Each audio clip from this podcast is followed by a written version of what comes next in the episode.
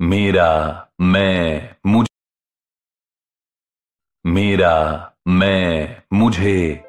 ये सब हम शब्द से बड़े नहीं हैं, पर इनकी ताकत अक्सर शब्द को दबाने में लग जाती है।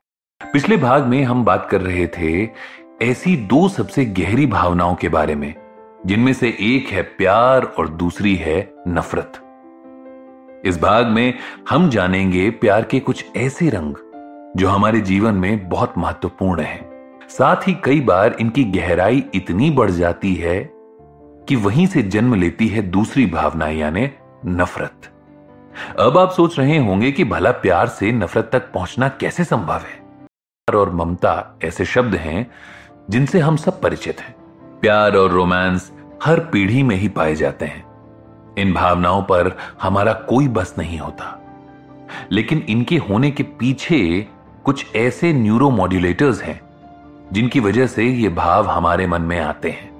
जैसे कि एंडोरफिन्स वैसोप्रेसिन और सबसे ज़रूरी ऑक्सीटोसिन ऑक्सीटोसिन इसलिए महत्वपूर्ण है क्योंकि ये इंसानों में प्यार और ममता का भाव जगाता है।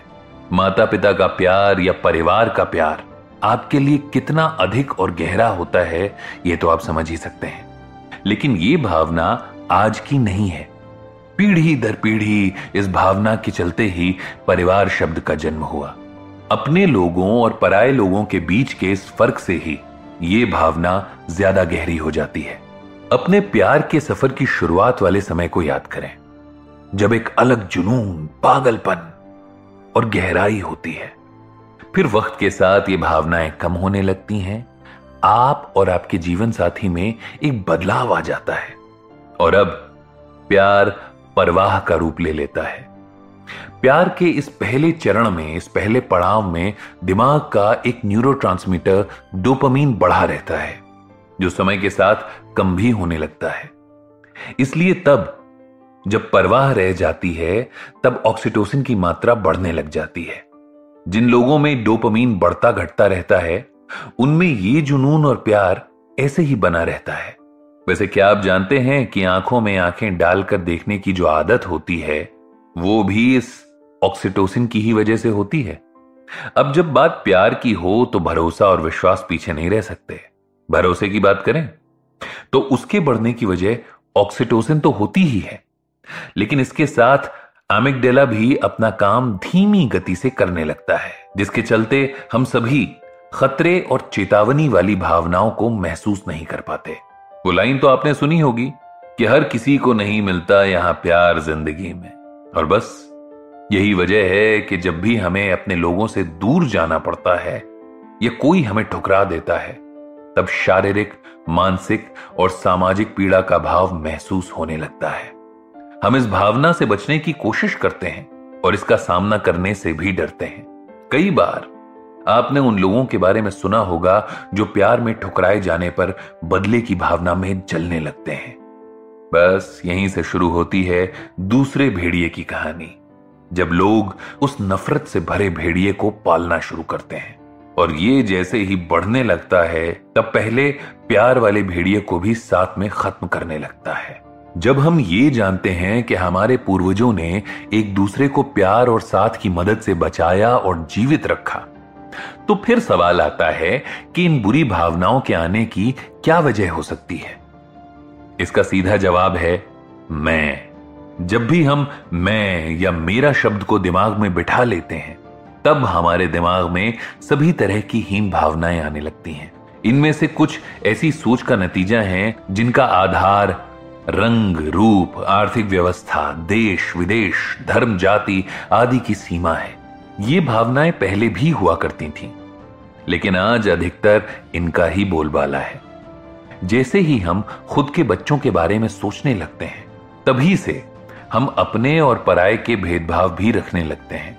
हम और वो, ये दो शब्द भी इसी तरह से काम करते हैं। अगर हम का दायरा छोटा होता जाए तो सभी लोग वो की श्रेणी में आ जाते हैं। यानी ये सीमा हमारी है और वो तुम्हारी। इसके लिए आप क्या कर सकते हैं? जो खाना आप अपने अंदर के नफरत से भरे भेड़िए को खिला रहे हैं, उसका थोड़ा थोड़ा हिस्सा बढ़ाकर प्यार वाले भेड़िए को खिलाना शुरू करिए।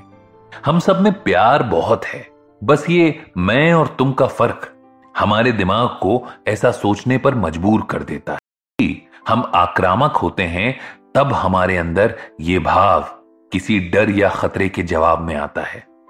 इसलिए जो लोग लंबे समय तक डर या किसी बुरी घटना के शिकार होते हैं, वो बात बात पर ज़्यादा ही आक्रामक हो जाते हैं।